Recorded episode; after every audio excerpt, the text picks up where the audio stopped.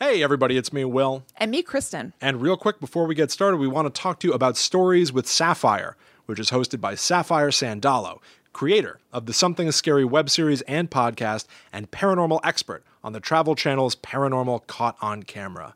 Stories with Sapphire provides a multicultural perspective on the supernatural through stories, interviews, and poems. So I recently started listening to the show, and it's a mix of kind of heartwarming stuff about people connecting with dead loved ones, but then also terrifying, messed up stuff about demons. But it's all presented in this kind of calm, comforting way that I'm enjoying extra right now. So Sapphire created the show to celebrate supernatural experiences of all kinds and to offer insight on the paranormal from a Philippine perspective, something that she believes is severely lacking in the paranormal community. So she really emphasizes a multicultural look at these things, and she shares stories and insights that might end up changing the way that you think about reality. New episodes of Stories with Sapphire come out every Wednesday on YouTube, Apple Podcasts, Spotify, or wherever you get your podcasts. You can even watch Sapphire on Twitch, where she's going to do live-streamed drawings of her thumbnail artwork. So head to storieswithsapphire.com, that is Sapphire spelled S-A-P-P-H-I-R-E, to find more information about the show and also submit your own story, which Kristen and I already recorded an episode with Sapphire. Yes, we did. I can't wait for you guys to hear it. I loved talking to her, and I actually loved talking to her so much that two of my friends have already set dates with her to go on the show as well. It was wonderful. Yes. Yeah, can't wait for you all to hear the conversation we recorded with Sapphire, but for sure, go check out Stories with Sapphire now. Links in the show notes. Now enjoy the show. You know, the dead person will be found by a body of water. Right. And then you find the body, and, you know, they're nowhere near water. Was a bottle of Evian found anywhere nearby? Yeah, I didn't say a body of water. I said a body of water.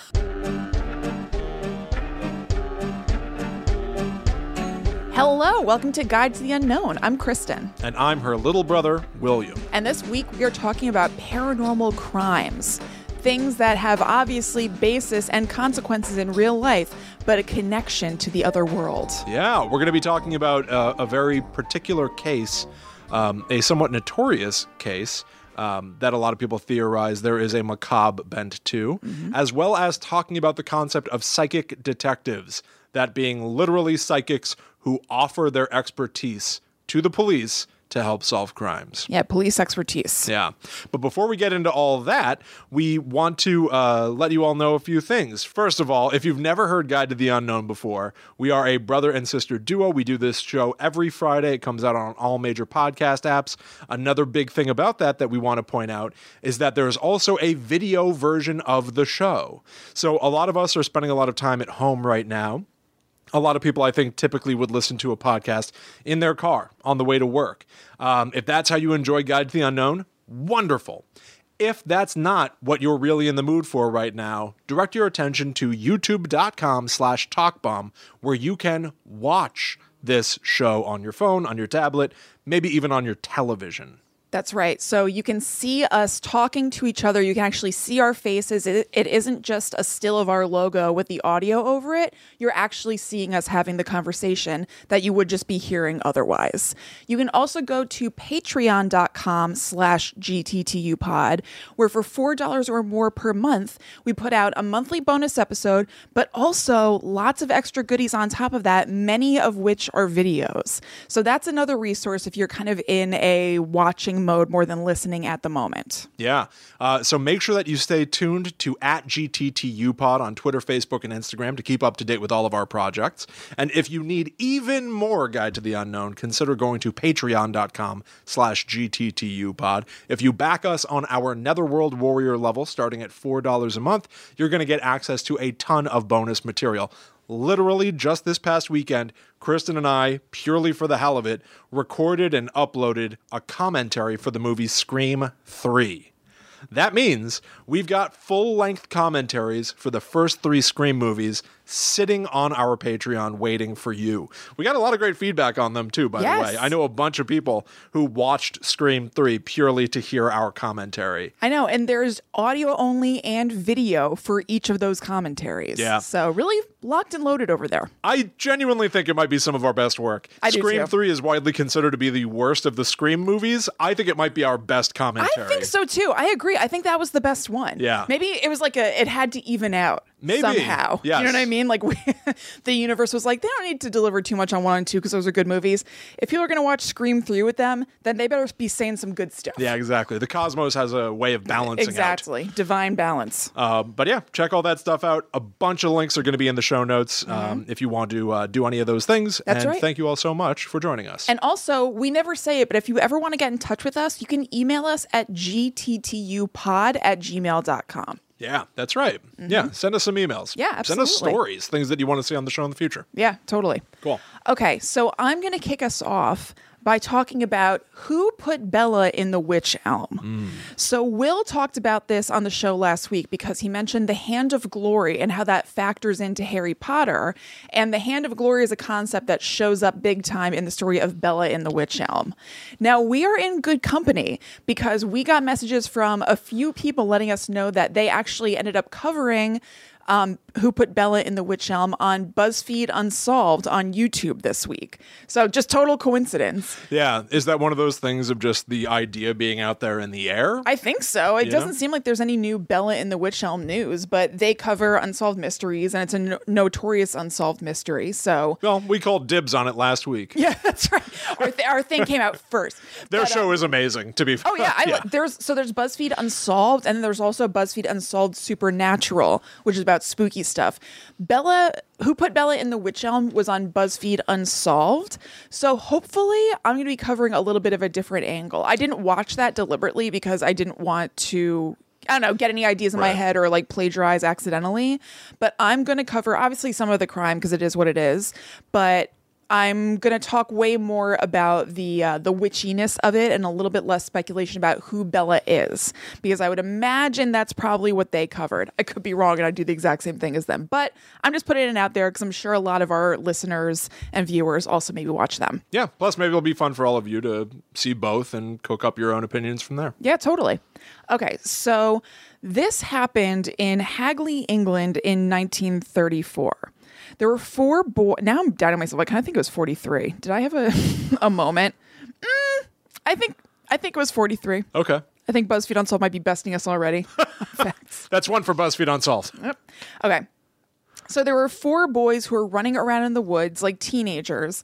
And one story said that they were looking for rabbits and bird eggs in the woods. That's what they were playing around doing. So I realized this means that this episode has a little Easter tie-in. Yeah. Rabbits and eggs? Yeah. What? Who's scrounging around in the woods looking for eggs? I guess if it's 1943. I guess. There was another source that said that they were looking for birds' nests.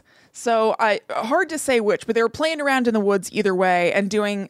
It sounds kind of wholesome stuff. Searching around for nature things. Yeah, you get the eggs to eat for your breakfast and the nest for a nice little hat. Or for a nap.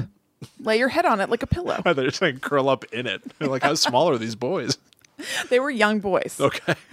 So they're running around the woods doing God knows what. And they found what they originally thought was an animal skull inside a hollow witch hazel tree that one of them had climbed up and peeked into. Now, another source said that it wasn't a literal witch hazel tree, that there was this creepy looking tree that the locals had nicknamed the Witch Elm. Oh. Hard to say, but I looked up the Witch Elm, and it is a scary looking tree, and it reminded me of a picture of the man-eating trees that you talked about in episode 32 of Guide to the Unknown. Oh, interesting. So, hard to say. It was either literally a witch hazel or a witch elm tree, or just called a witch elm because it was a scary tree. To be clear, is a witch elm a type of tree? It seemed like it from what I was researching. But this may not have literally been a witch elm. It might have just been a tree that they called a witch elm. Yes. Interesting. Correct. Because maybe they had heard the word witch elm and applied it to that one because it looked like a scary tree. Yeah. I don't really know. I just figured I'd cover all the angles that I came across. Sure. So one of the boys climbed up this tree. I don't think super duper far or anything, but shimmied up it and then looked down into it and saw what they thought was an animal skull. So they're like gross little boys and they decided to pull it out. And when they did, they realized the skull had human teeth and hair. Ugh. So they got freaked out, understandably, partially because they weren't even supposed to be in those woods in the first place. Right. So, like, you know, you think you're going to get away with it scot-free, and then there's something that could tether you there and get you in trouble. It is whatever. Funny to, like, that is a little kid mindset of, we just found a dead body, but the first thing that I'm concerned with is I'm going to get in trouble because I'm not supposed to be here. Right. I don't want to get grounded or anything. And so they said that they weren't going to tell anybody about it. They put everything back in the tree and got the hell out of there. Yeah. Now, I haven't seen Stand By Me, but is Stand By Me kind of like this, where like little kids come across something kind scary? Of. Stand By Me is really interesting. I think I only saw it for the first time. I'm sure I saw bits and pieces as a kid, but Stand By Me is more about four boys who hear a rumor that somebody died because they were hit by a train, and they go on a little adventure to see the body. Okay. And okay. So that is their destination. They want to see the body. Okay. Yeah. I was just thinking about four boys doing a scary thing on their own. It's interesting. I mean, Stand By Me is almost an inversion of this event, which I guess is true. Yeah. So far, right? Like, yeah. Four boys find a body in a tree. What happens from there? Versus four boys hear that there is a dead body. They want to go see it. Right. I feel like both could be coming of age tales. Yeah, totally. Yeah, these boys came of age real fast. Oh, they did. They grew up. So they, you know, they all went their separate ways. Said that they weren't going to tell anybody, but the youngest of all the boys told his parents because he was freaked out by it, and his parents called the police. So when the police got out there and started investigating what was inside the tree, they also found, in addition to the skull that the boys had found, a skeleton, and there were other items in the tree that gave them some context for who this person was. So with research and everything, not just the cops pulling stuff out and figuring it out, they figured out that it was a woman who had given birth at least once, who had dark hair and had, quote unquote, irregular teeth. A wad of taffeta was stuffed in her throat, so they assumed that she was asphyxiated. What is taffeta? It's a fabric. Fabric? Okay.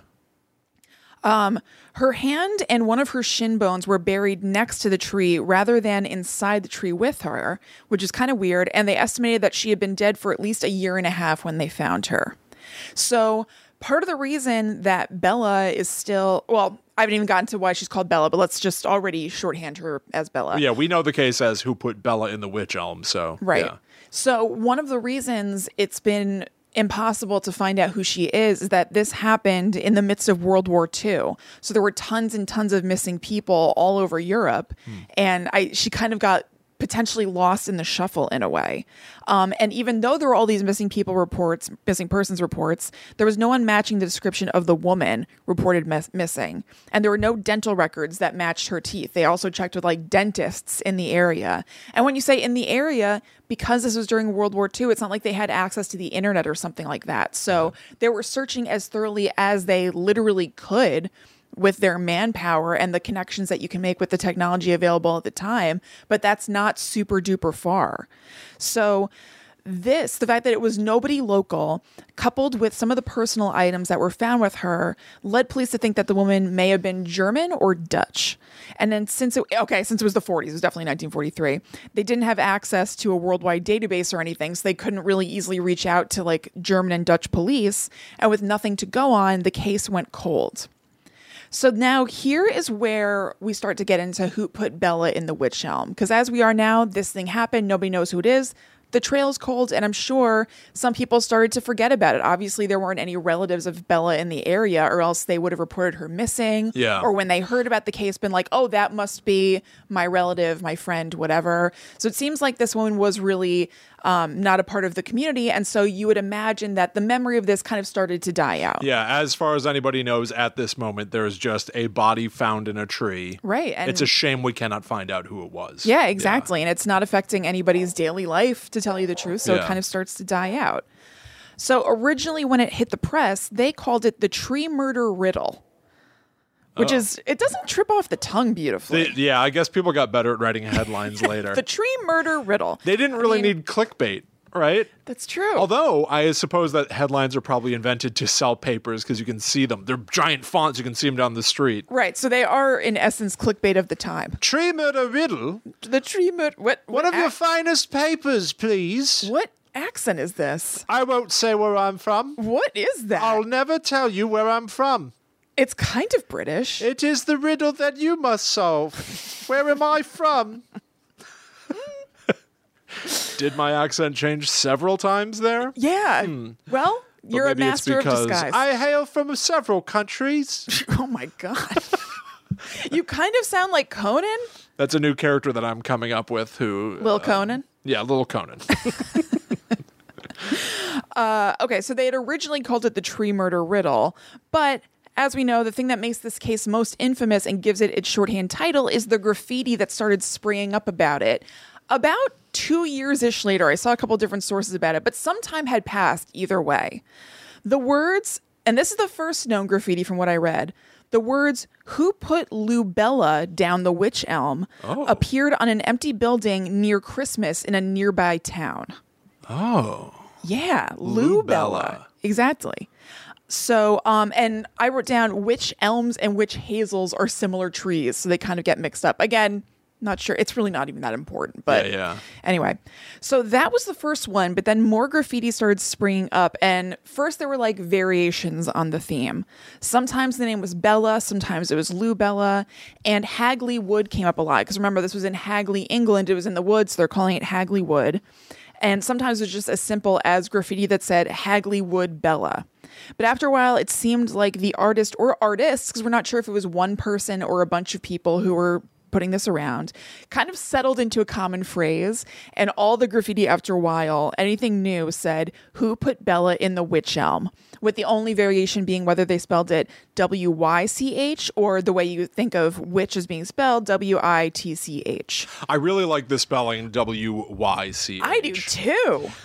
There is something to it that is almost dorky because it makes me think of when people spell vampire as V-A-M-P-Y-R-E. Yes, it feels more magic-y. Yes. But it's spooky. Yeah. And this is a spooky phrase to be graffitied anywhere. I prefer the W-Y-C-H. I think that it's W-Y-C-H because the tree is actually called that. Right. It's actually correct. Right. It also makes me... Maybe that is old world talk for just witch as well. True. But I don't know. It also makes me think, though, about like the Zodiac misspelling words. Oh, yeah. It's like deliberately throw off... Well, that's the theory that the Zodiac was deliberately misspelling, but regardless, I mean, I can't help but hear the fact that somebody graffitied "Who put Bella in the witch elm" and think that it is a, a hypothetical question. Yeah. Because it is whoever is doing the graffiti themselves. That's definitely kind of... Catch me. Who put Bella in the witch elm? Figure that out and you can stop me. That's how I hear it. That's definitely what they thought, because they're like, how do you know their name is Bella? We don't know their name is Bella. The person who killed her must have been the one who's writing this and has some sort of inside information. Yeah, you're right. Taunting with new info. Right. Yeah. But we don't know. It definitely was said that around the time that like all that new graffiti that's a little bit more relevant to the time the case happened, because I'm sure people just spray paint it now for the hell of it. Yeah. But it was all written in block letters and all in white. So it seemed like similar handwriting, but they couldn't swear that it was all done by definitely the same person. Sure. So let's see. Okay, so nobody contacted the authorities with any information about an actual Lou Bella or Bella.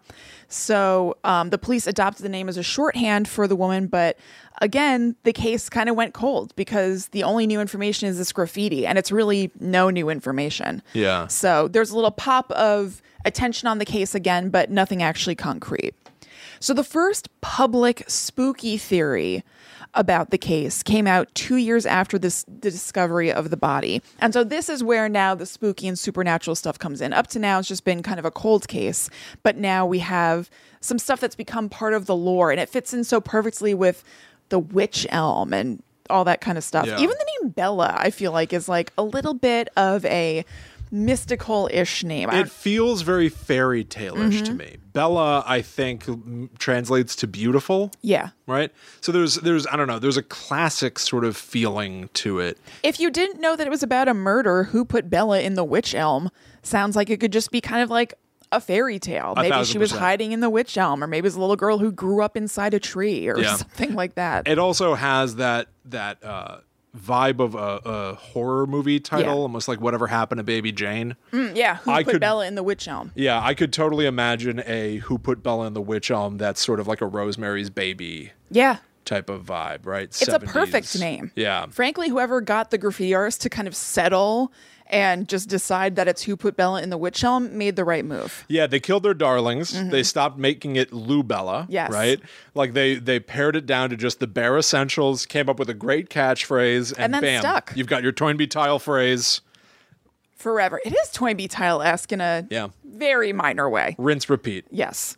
Okay, so the first public spooky theory about this that brought a theory to the case that's supernatural was from a professor of anthropology and archaeology from the College of London named Margaret Murray. So she suggested that the woman Bella may have been killed during an occult ritual conducted by the Romani, where her hand was removed to be used as a hand of glory. So Will talked about this in our previous episode, just the one before this, about Harry Potter. But to recap, a hand of glory was a dismembered hand used by burglars to make the owners of homes they wanted to steal from fall asleep so that they could kind of go in undetected. And so Murray based this theory on the fact that Bella's hand was buried separately from hers. Or, excuse me, separately from her, separately from Bella. Oh. This doesn't make a ton of sense to me for a few reasons. First of all, traditionally, to make a hand of glory that has these kind of properties to it that can be magical, the hand used for this was supposed to be the right hand of a criminal who has just been hung and cut while they're still hanging from the gallows.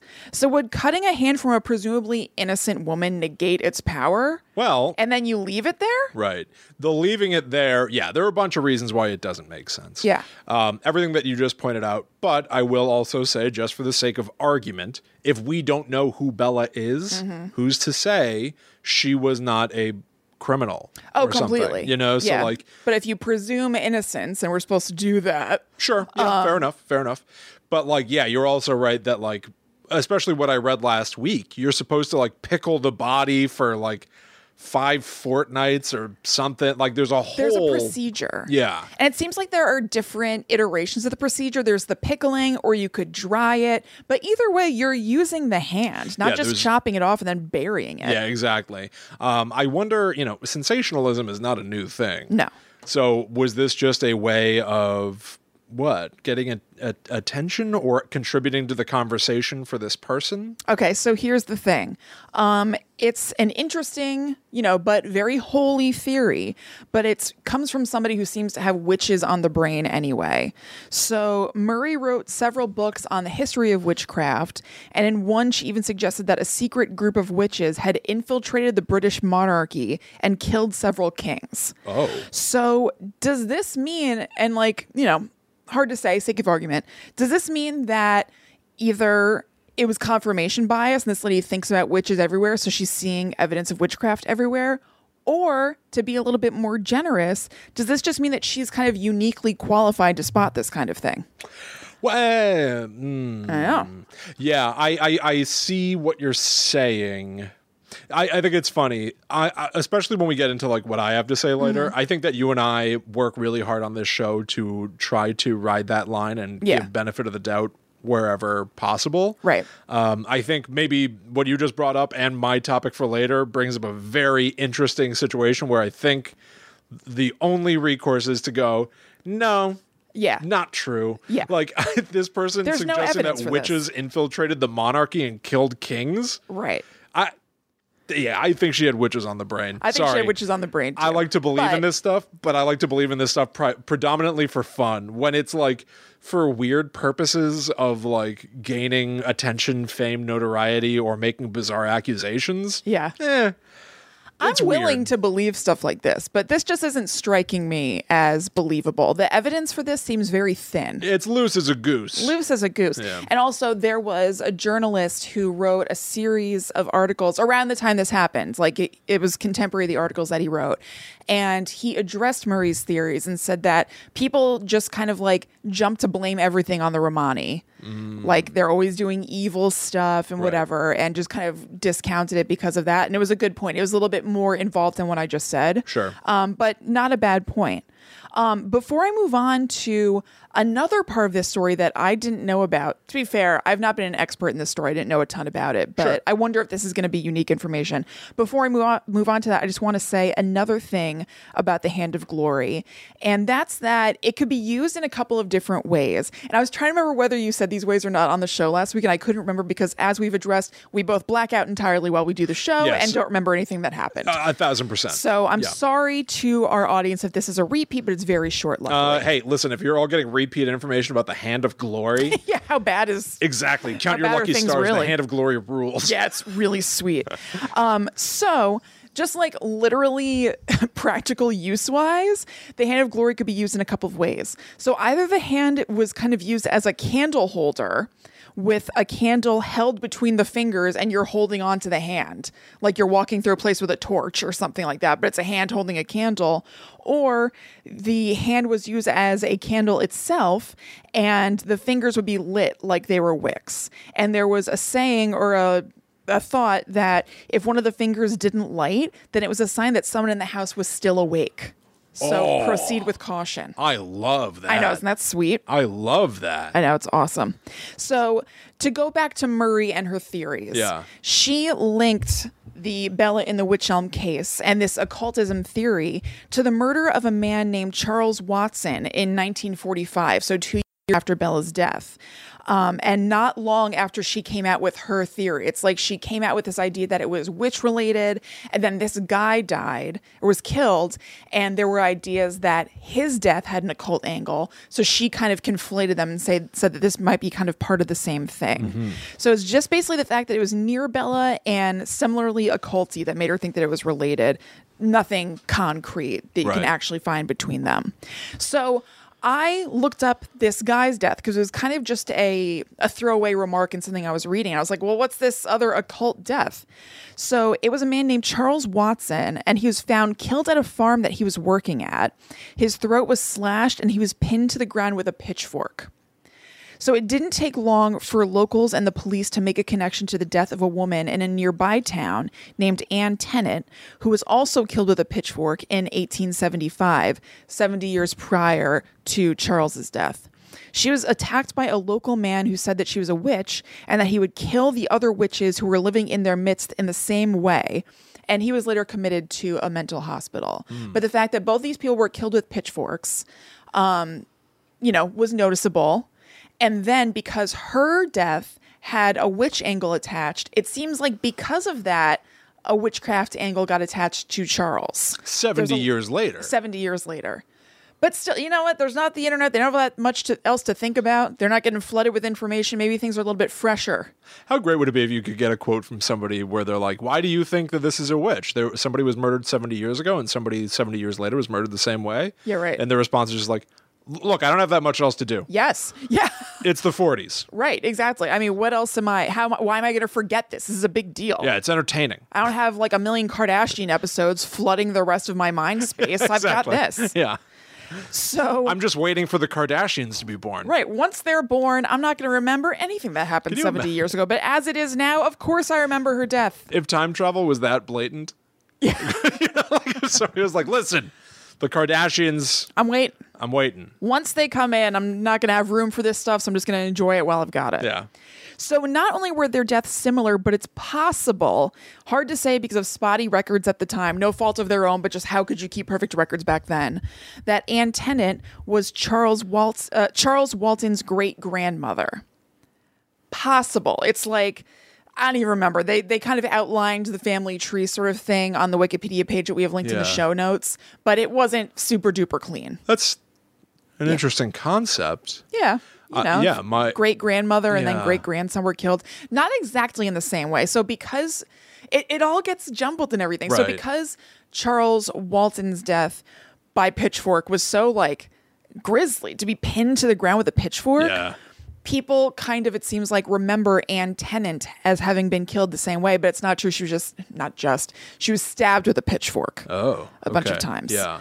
So not exactly the same, but still unique to be killed by a pitchfork. So obviously I understand why people, If the most recent pitchfork you're going to is 70 years ago, sure. Yeah. Yeah. It's right there. Okay. So... people started to kind of say, I think because of the angle of Ann Tennant having some sort of witchcraft allegations against her, even though it was brought forth by somebody who was mentally ill, those things kind of stick. And the pitchforkiness of it all, attach that to the Charles Walton thing. And even the main investigator in the case of Charles Walton came to think that the murder had ritualistic overtones. So it's weird, and it's one of those cases of like memory playing tricks on you and the influence of information that you get affecting the facts right in front of you, because there are no mentions of anything like this at all in his initial report. But then 25 years later, the main investigator, Robert Fabian, said, and this is a quote, "I advise anybody who is tempted at any time to venture into black magic, witchcraft, shamanism, call it what you will, to remember Charles Walton and to think of his death, which was clearly the ghastly climax of a pagan rite. There is no stronger argument for keeping as far away as possible from the villains with their swords, incense, and mumbo-jumbo.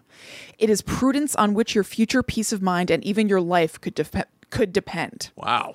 So strong words, and people have acknowledged that Fabian was aware of the legends around Ann Tennant's murder, and he was also aware of a book called Folklore, Old Customs, and Superstitions in Shakespeareland. And that book included a story about a young plowboy named Charles Walton who encountered a black phantom dog on his way home from work multiple nights in a row. One time with the dog walking next to a headless woman. And in these stories in the book, it said that that night, Charles Walton heard his sister had died. So we don't know for sure that this is the same Charles Walton, but because it's supposed to have taken in the same area and the ages could match up, Walton would have been about 15 at the time they're talking about this story. It's conceivable that it could have been about Charles Walton, but more important than that, it's conceivable that Fabian could have assumed that this was about the Charles Walton who was in front of him, and then had that color his thoughts about everything. So that's crazy. Isn't it nuts? That's like a bizarro case of life imitating art, which may have imitated life. Yes. It's kind of confusing to think about. It's very chicken or the eggy. I don't want my detective to get me conflated with the other Will Rogers. I don't know what I mean? Will Rogers did pretty well for himself. I would ride that all the way home. Listen, I'm fine with most comparisons, but it was like, so let me get this straight. My victim, Miss Will Rogers, was into rope tricks. Yeah. You know, like it'd be like, no. No, you're ruining the sanctity of this investigation. Different people can have the same name. It doesn't mean that. And different people can be killed by pitchforks. Sure. Yes. Let's keep it at the fore. Exactly. So these kinds of theories weren't necessarily at the fore right away. In fact, they may have come around because of the connection that Murray made to the witchcraft theory about Bella. So like I said, kind of chicken or the egg. We're not sure which started which. Like we said, in the preliminary investigations, police reports, there was nothing about the involvement of witchcraft. But then in the years after his death, rumors started to circulate that Walton was a witch who could cast the evil eye, which means basically like, doing harm to anybody that he wanted to, that he kept toads as pets that he could use to ruin the crops of local farmers. Oh. So he could be like, go, and then have them like ruin all the corn or whatever. Toads, go. Yeah. Go, toads.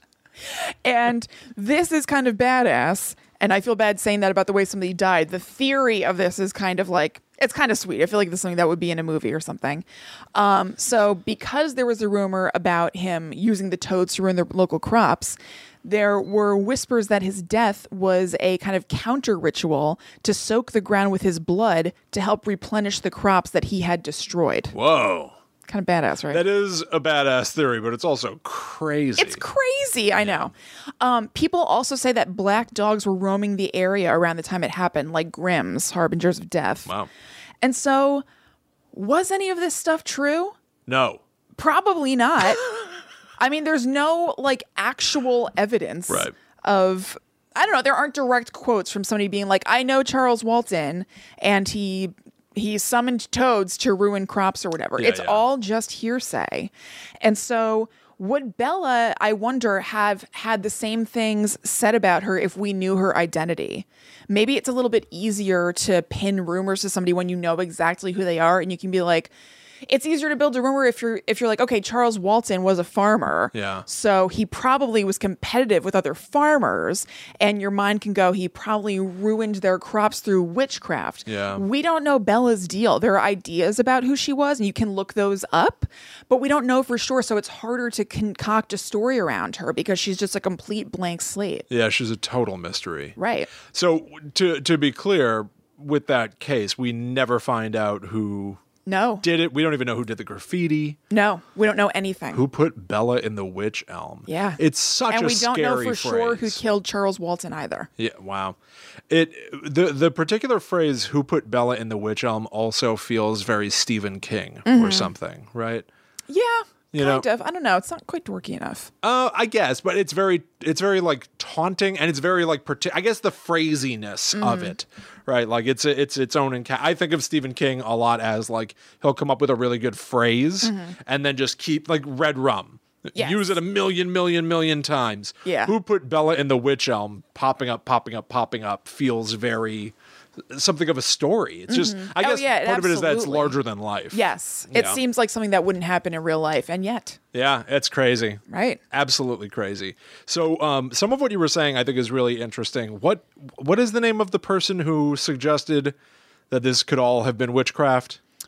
Her last name's Murray. Yeah, Murray. So I think that planting that seed, that notion in everyone's heads, that what might otherwise just be a really, fact-based, mundane crime story all of a sudden whips everybody up into this frenzy of witchcraft, think outside the box, rituals, occult, sadistic killing for the sake of appeasing the soil. And out of nowhere, with no evidence whatsoever, just an idea that kind of took off because it's interesting. It's interesting to talk about. And it absolutely is. Yeah. But it seems like sometimes the mere act of saying it makes it become true to a lot of people. Right. It's crazy. And that is why I'm going to be talking to you about our next topic, where we're going to dig a little bit into psychic detectives.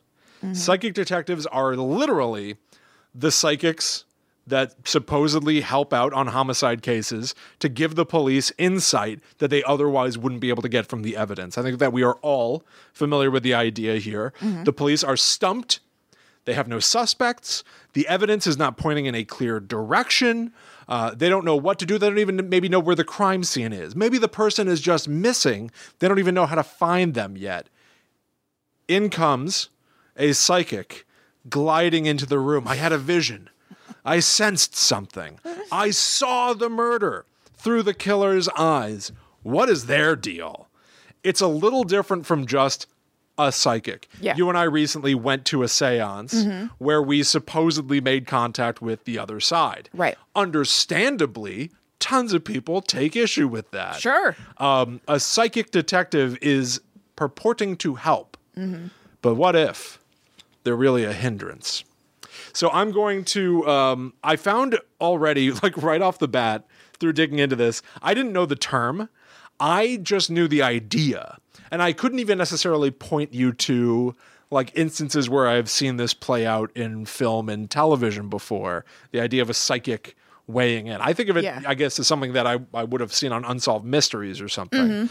But it turns out psychic detective is, in fact, the actual term, so much so that it has its own Wikipedia page. Oh, I didn't know that either. Yeah, to explain the psychic detective. And they explain that the way this operates is psychic detectives would need to have post-cognition, meaning perception of the past, rather than precognition, which I think we're all more familiar with, which is seeing the future. Post-cognition, I'm seeing things that have already happened that I was not present for.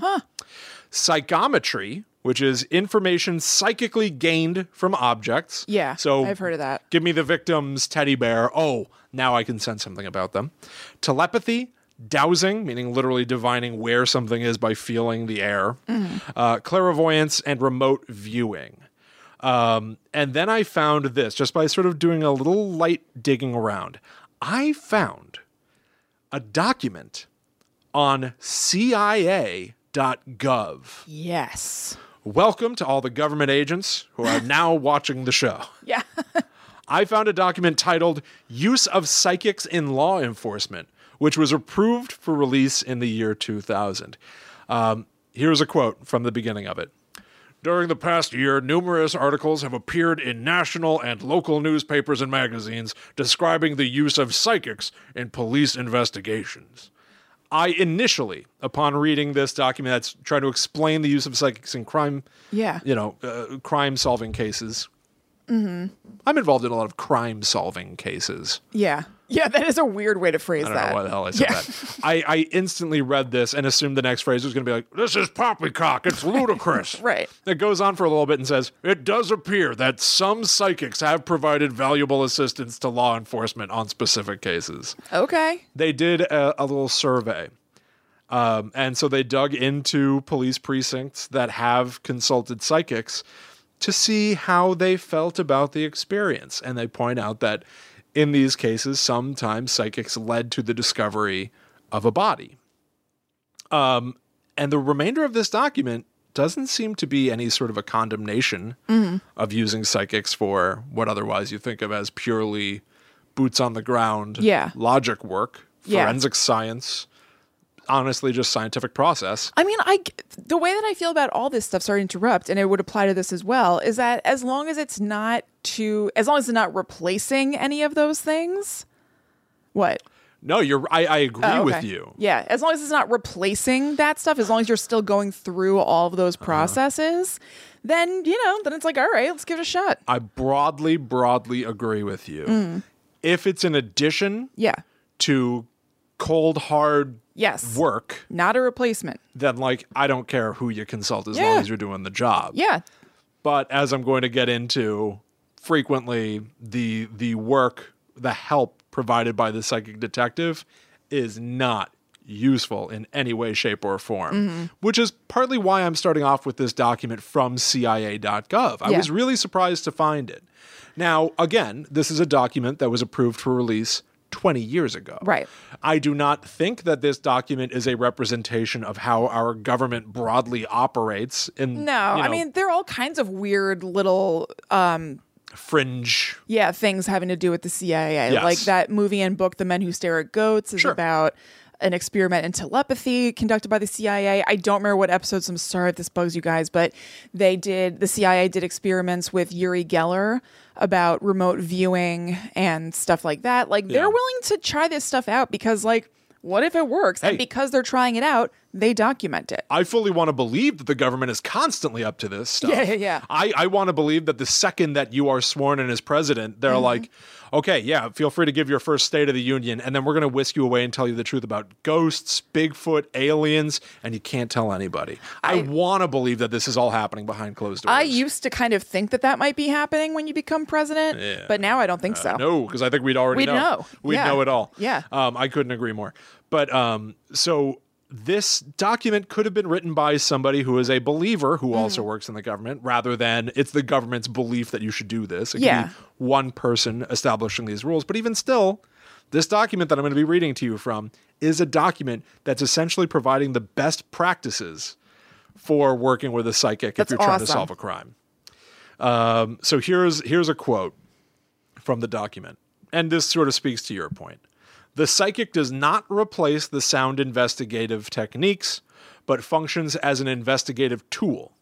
Courts do not recognize psychic testimony. Cases solved with the assistance of a psychic must be reconstructed using established police procedures before presentation in court. That's good. Optional interpretation of this passage, though. A psychic provided you the name of the killer? Find a way to prove it otherwise. Right.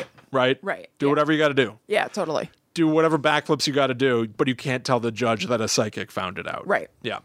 And then here is the conclusion drawn up by whoever wrote this document. I do not know who.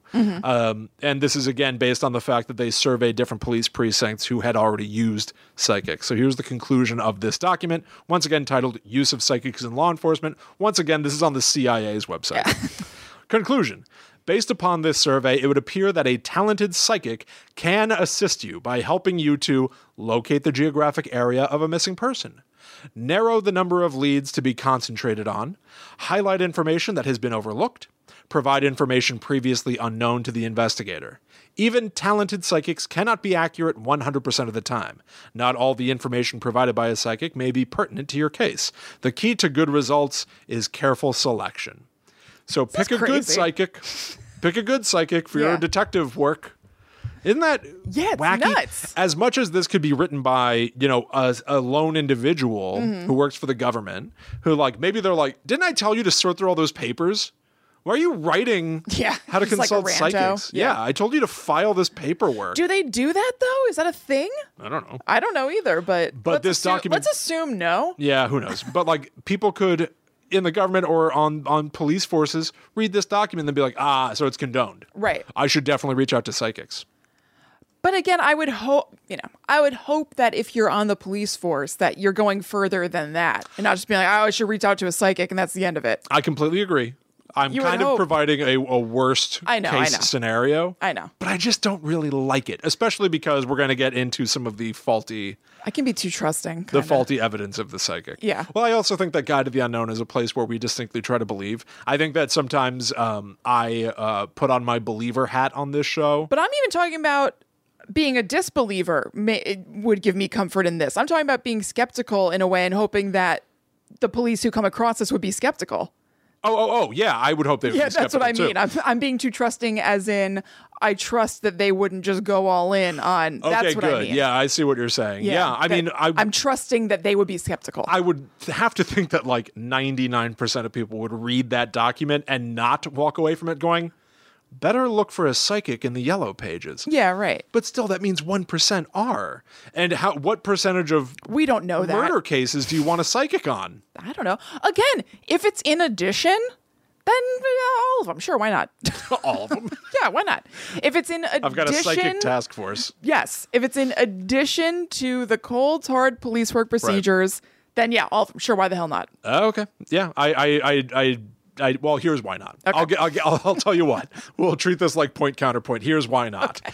On Wikipedia, on their listing about psychic detectives, they talk about how there have been a number of scientific studies conducted regarding psychic detectives. There was one in 1960, one in 1982, and another in 1997, which essentially wanted to test the efficacy of psychic detectives against police and against... kind of sort of average Joes. They describe them as students. I don't know if that means students of law. Yeah. People that are in training to be police. I have no idea what students means. Mm-hmm. And to be sure, a lot of science is about, testing to find out what the results are and then retesting to make sure that your methods were sound. Yeah. So some of these studies, it is pointed out on the Wikipedia article, weren't completely set up vetted. Properly. Yeah. But even still... all three of these studies ended up coming away with the following.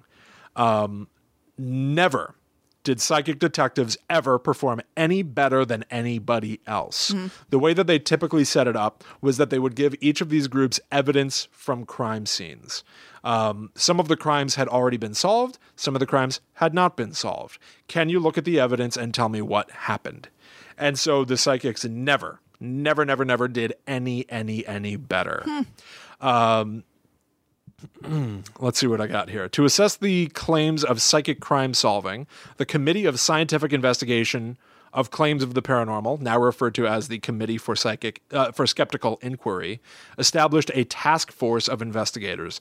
The group recorded many failures by psychics to provide useful information to criminal investigators and felt that psychics may use retrofitting, meaning after the fact matching, offering vague clues, and then trying to retroactively fit them to details that are only discovered later. Yeah. So this is that classic case, and I think this also comes up again a little bit later, of a psychic saying the body is by, the dead person will be found by a body of water. Right.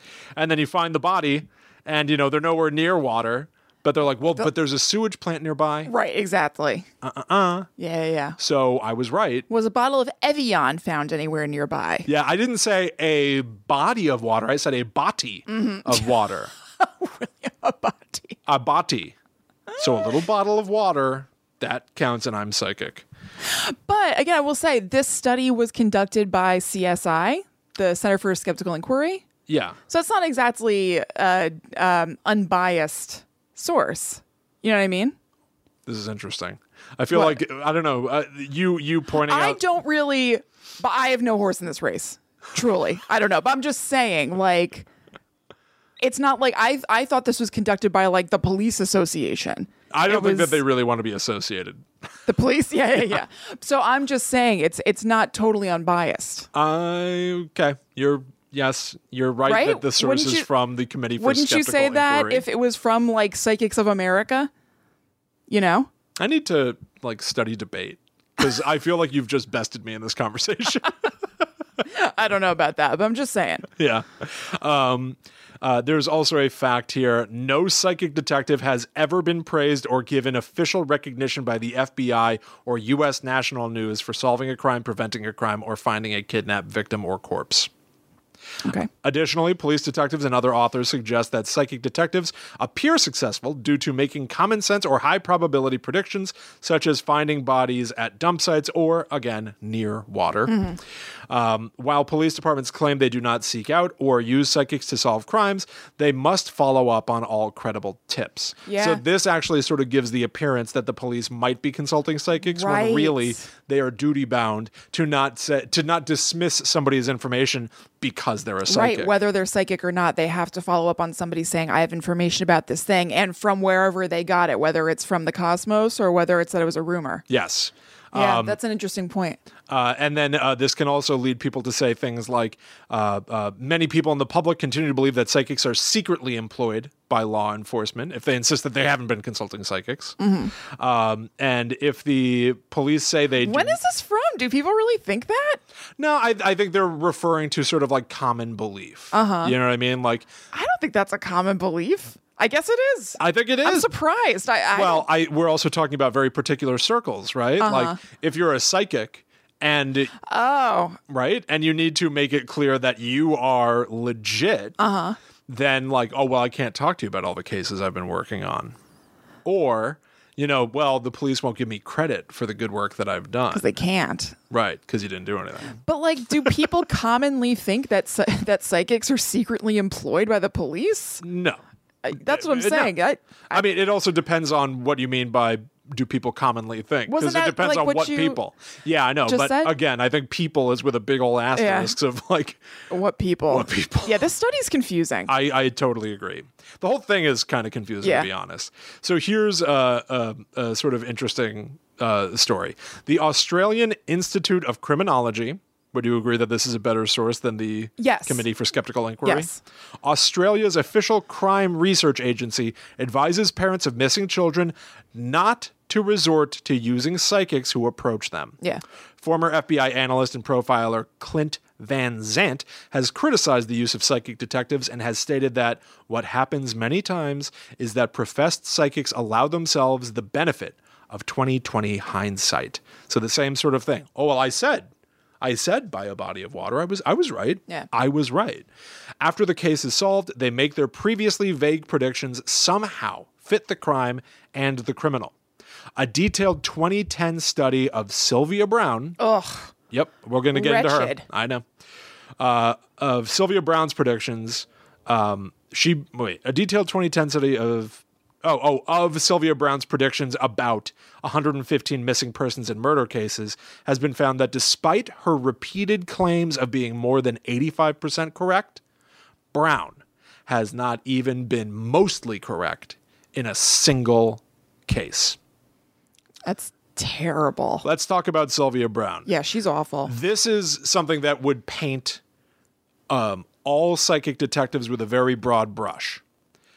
But Sylvia Browne was a liar, mm-hmm, and a very damaging person who presented herself as somebody who could help. Yeah. Or who could provide you the truth. Yeah, somebody credible. Yes. In 2002, she told the parents of 11-year-old Sean Hornbeck that he had been kidnapped by a dark-skinned Hispanic man with dreadlocks and was now deceased. Sean Hornbeck was found alive in 2007, having been kidnapped by a Caucasian, short-haired guy. Yeah. In November 2004, she told the mother of kidnapping victim Amanda Berry, quote, "She's not alive, honey."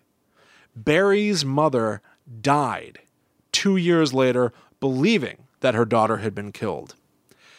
Amanda Berry was found alive in May 2013, having been one of Ariel Castro's kidnapping victims. She actually saw that broadcast on TV, thought maybe Sylvia Browne would be able to help, and then heard Sylvia Browne tell her mother, she's dead, honey. That's horrible. So it's damaging on multiple levels. Yes.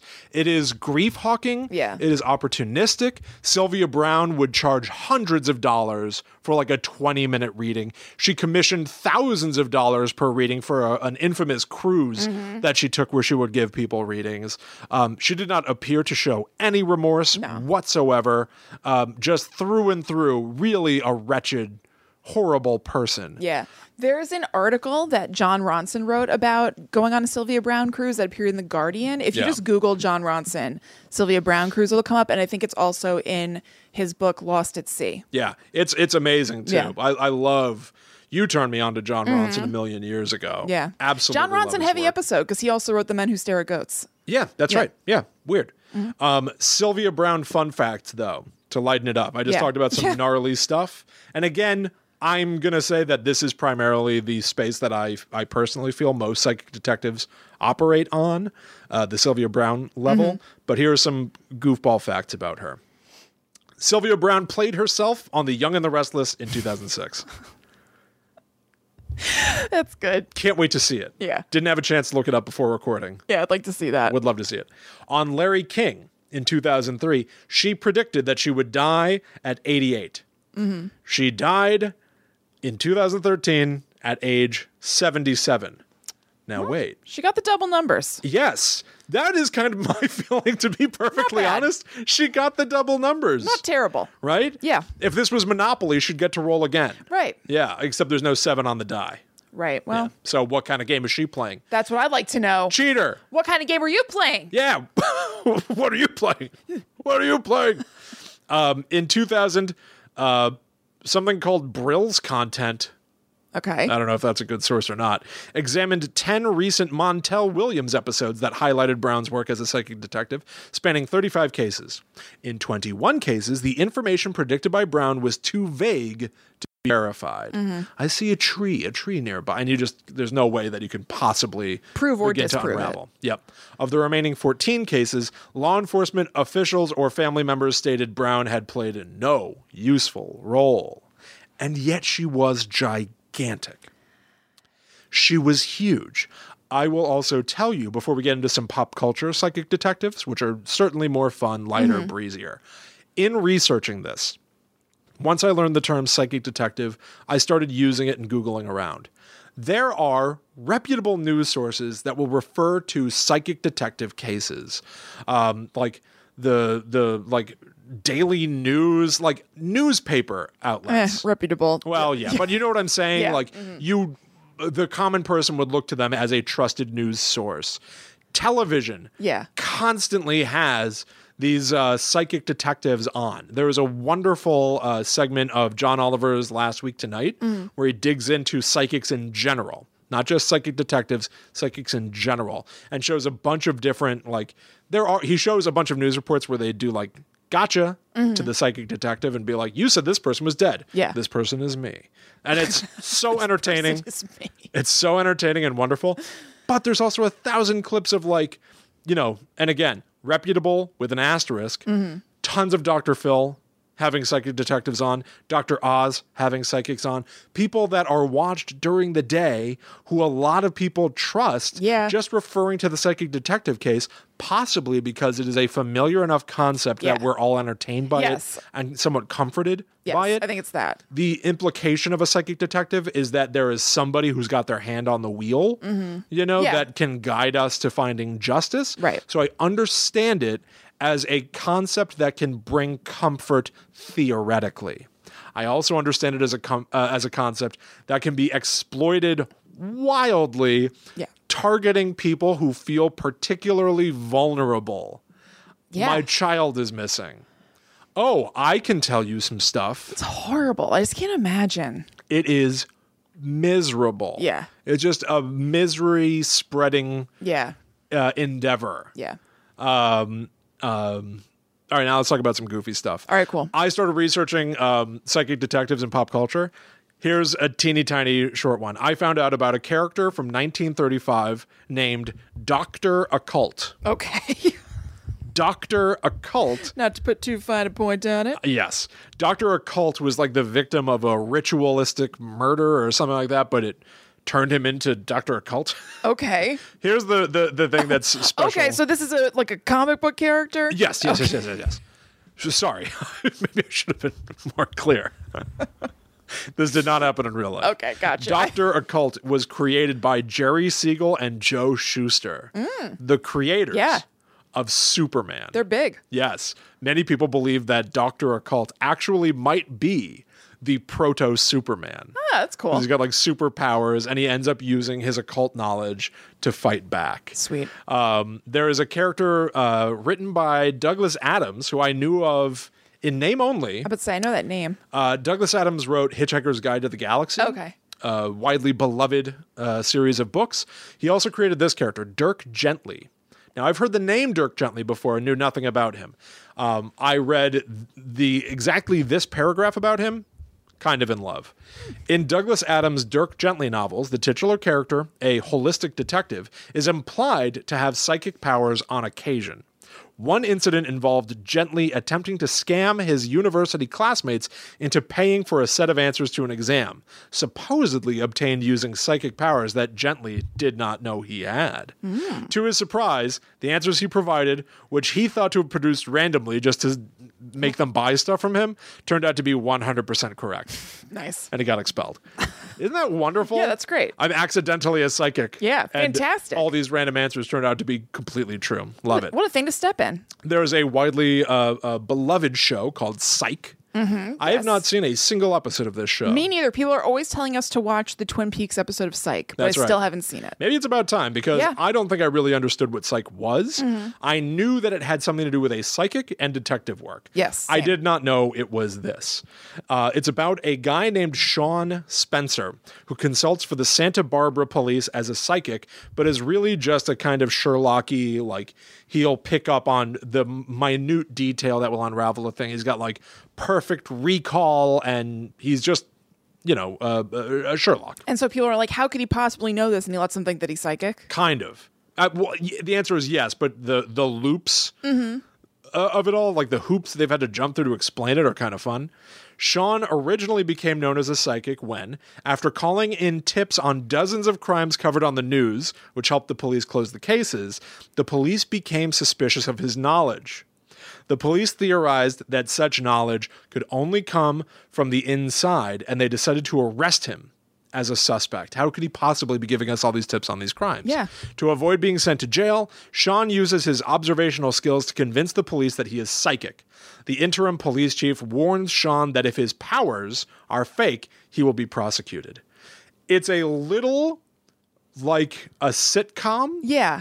It's got a smack to it of Jerry Seinfeld's the guy that hit his car becoming his butler. Oh, yeah. Talking about? Yeah, the Jerry sitcom within Seinfeld. Yes, the judge sentences a guy to be Jerry Seinfeld's butler. Yeah, like, it's just like the premise of the TV show that they're pitching to NBC inside Seinfeld. Yeah, well, the real thing is like, how the hell are we going to establish the premise? Just do it. Fine. There's a little wackiness to this. I think it's kind of a wacky show. Yes, yeah. Exactly. But honestly, it sounds kind of fun. There are 8 seasons. They made a movie a couple years ago. They evidently already made a sequel, which is going to be coming out on Peacock. You know, I'd give that a look. I am not against it. I would like to see the Twin Peaks episode. Yeah. And then, I can imagine watching some of this. Okay. For something kind of fun. And let's bring it home with this guy. And admittedly, it's a little long. Guy, you don't have Allison Dubois, who's the inspiration for the TV show Medium? No. Okay. Medium was a TV show on like NBC or something that Patricia Arquette played the lead role in. And she was a medium who helped the cops solve things. Wow. That was based on a woman named Allison Dubois, who appeared in an episode of The Real Housewives of Beverly Hills that is legendary. And she was a nut and a half. Oh, really? So you guys can look that up at home. Oh, that's it. Yeah, I had no idea about that. Yeah. Allison Dubois. I really wanted Our sister Lynn loves Medium. Is that right? Yes. I really wanted to trace back the origin of the psychic detective, and I think I found it. Okay. So I found out about a fictional character named Flaxman Low. Wow. Terrible name. It was, this character was created by British authors Hesketh Pritchard. That's right. First name Hesketh, last name Hesketh Pritchard. Okay. And his mother, Kate O'Brien Rial Pritchard. Wowie kazowie. A mother-son writing team. I mean, that's sweet. How rare is that? So many names. Flaxman Low, their character, is a pseudonym of, quote, one of the leading scientists of the Victorian era, whose real name is not disclosed in any of the stories. Mm. So these stories purport that Flaxman Low is a real person, okay, who this mother-son duo are writing about and creating a fake name for him to protect his identity. Huh. So it's almost in a way like a found footage kind of vibe of like, we're going to tell his stories, but we cannot reveal his identity. He was an accomplished athlete in his youth and then turned his interest to a scientific study of the occult. Now, the Pritchard team, the mother and son team, originally wrote these Flaxman Low stories for a press baron named Cyril Arthur Pearson. What the hell is going on? I know, it's crazy. Yes, just bear with me because it's rad. Okay. He had his own magazine called Pearson's Magazine in 1898, and he published these Flaxman Low stories. Mm-hmm. The Pritchard mother-son writing team were really excited to have their stories published, but they were really upset when they were actually pushed out the door because Pearson's Magazine essentially purported to say that these were true stories rather than fiction. Okay. So these were published as if they were actually real. Okay. The first story I read, it is called The Story of the Spaniards, Hammersmith. Okay. It's just all these just words and letters just jumbled together. This is having a hard time following this. It is a little bit as if like I got like knocked on the head and just words are coming out randomly. Sense. It's going to be more of a story from here on out. So here's the story, the first Flaxman Low Psychic Detective story. By the way, the reason I'm even talking about this, I don't think I even said this, Flaxman Low is the first instance of a psychic paranormal occult detective in fiction at all. Gotcha. 1898 is where this was born. Okay. So within the story, a man named Roderick Houston inherits a house from his don't give me that look. I'm trying to get through it. All right, go ahead. You're right. Okay. A man named Roderick Houston inherits an old house from an elderly relative. It's sort of the classic, like, well, I didn't know this old relative gave me his mansion. Yeah. He starts renting it out because he needs the money. However, none of his renters stay for long, leading him to investigate and find out that a lot of people are crying ghost. Mm-hmm. So he reaches out to his old friend, Flaxman Low.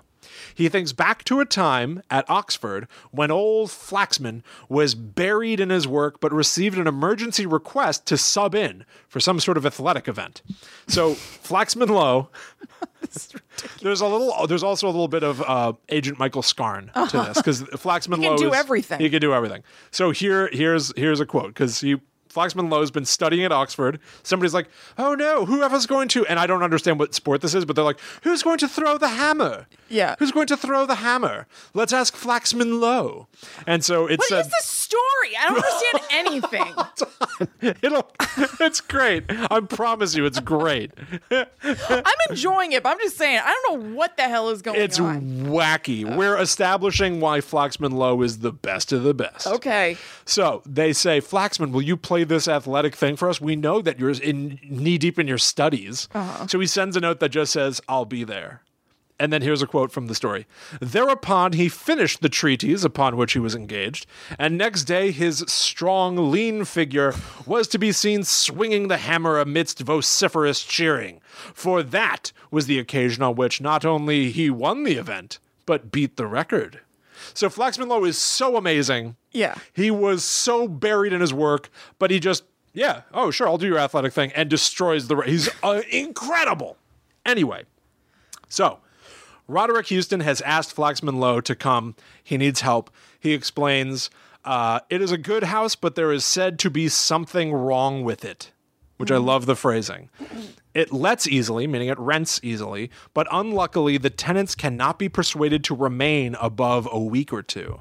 They complain that the place is haunted by something, presumably a ghost. Yeah, that sounds right, if it's haunted. Completely agreed, Roderick Houston. Yeah. Flaxman agrees. Smash cut. They're at the house. Flaxman Low has asked to let all the staff go. Nobody is to be at the house for the following week. It's just him and Roderick Houston. He's going to do his scientific process. He doesn't want anybody messing with his investigation.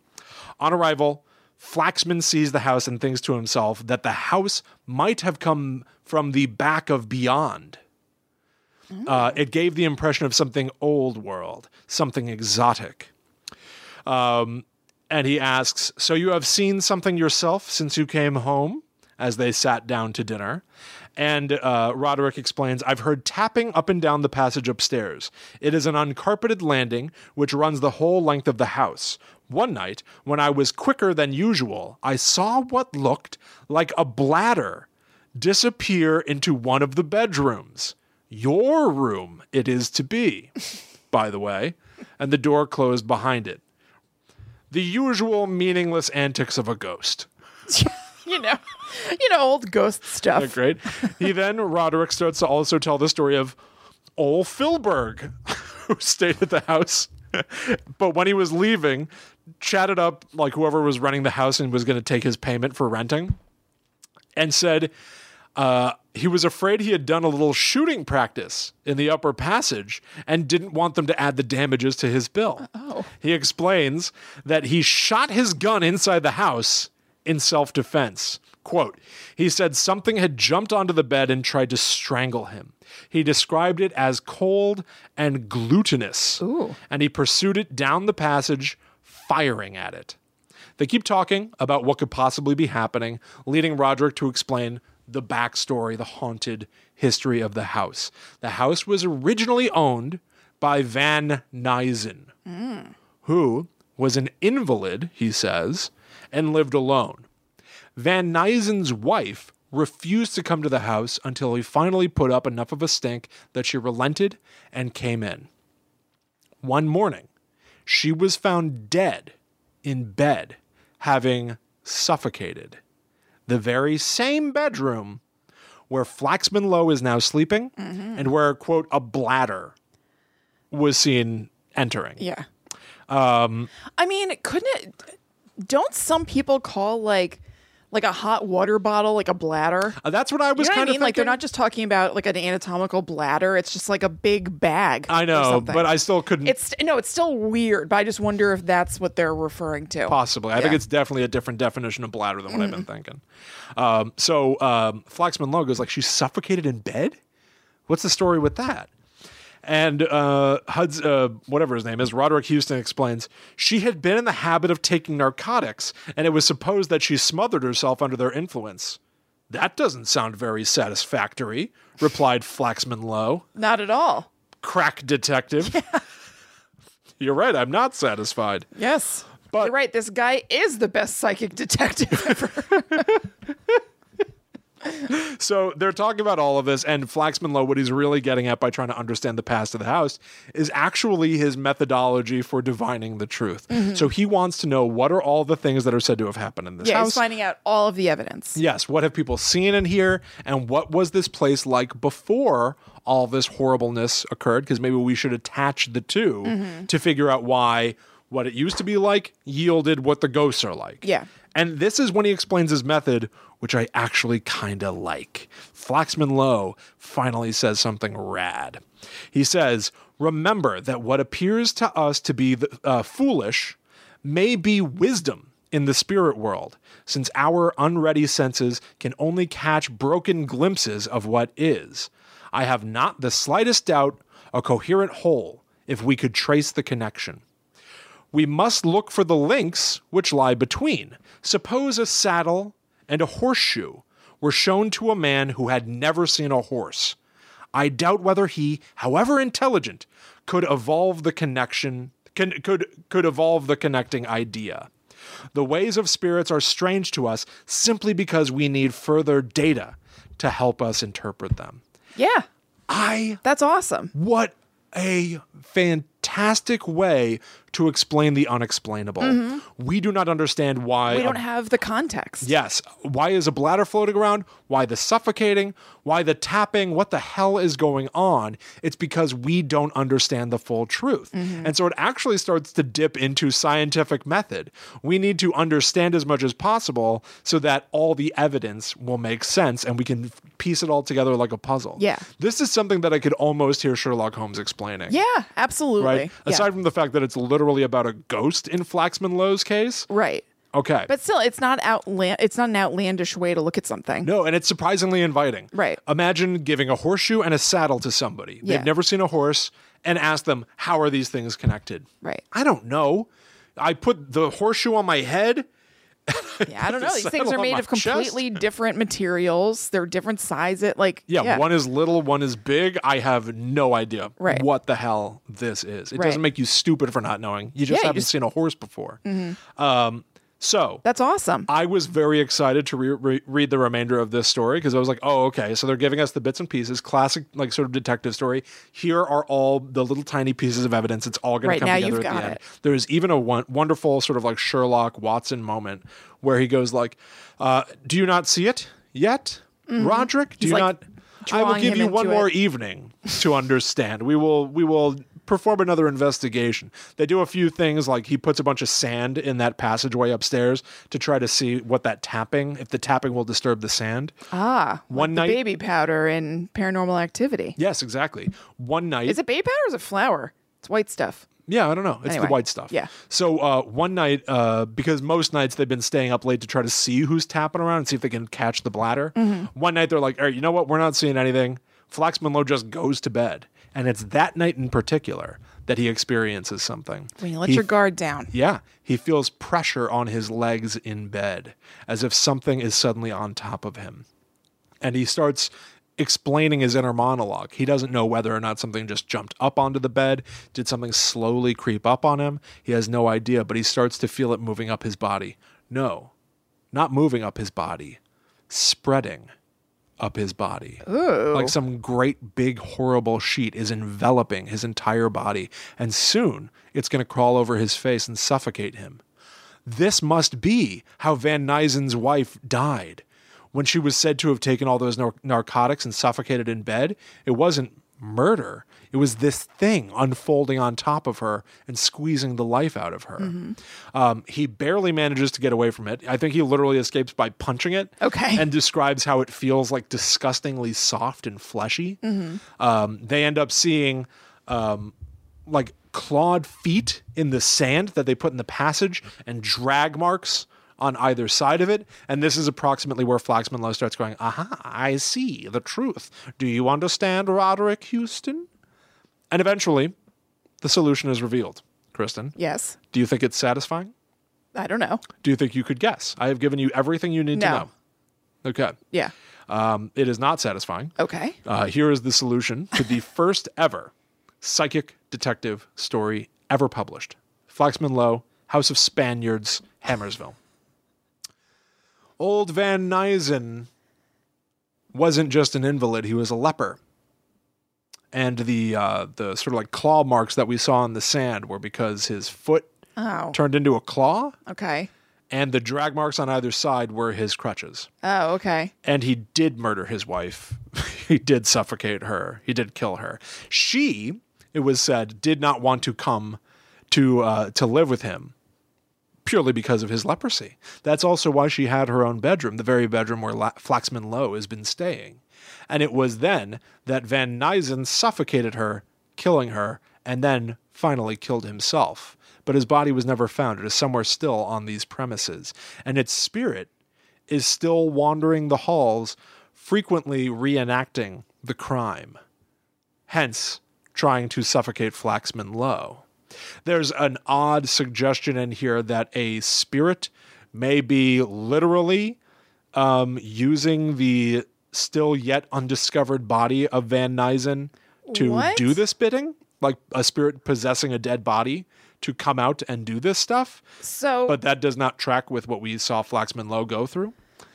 What? So are they saying that it wasn't even Van Nysen really who killed his wife? Like he was possessed? No, they're saying Van Nysen killed his wife. Okay, so Van Nysen did kill his wife, and yet it's not him who is going after Flaxman, whatever his name is. Right. It's another spirit using his body. Possibly. That's a lot. Yes. A lot is right. Yeah. Kristen, it's a lot. It's a lot. Here's what I'm going to say for Flaxman Low, because that's essentially where it wraps up. Okay. They then, at a certain point, like... Roderick Houston is like, well, what would be your suggestion of what to do here? What, should we just tear the house down? To which I'm thinking, Flaxman Lowe will have a better answer. He's going to be like, no, here's how we get the body. No, let's tear it down. Yes. And they immediately tear it down. That's funny. They instantly tear the house down, and problem solved. They find a body under the floorboards who appears to have been a leper, thereby proving that Flaxman Lowe was right all this time. Okay. Yeah. It is a really... Oh, and the bladder, the floating bladder was... he had if he's walking around on crutches, he's got one of his legs bent at the knee. Okay. And it was deformed because of his leprosy. And so it looked kind of weirdly misshapen. This stinks. So. Also, he doesn't sound that psychic to me. Isn't he just kind of... How did he figure this out with his psychic ability? I guess it sounds like just a detective story.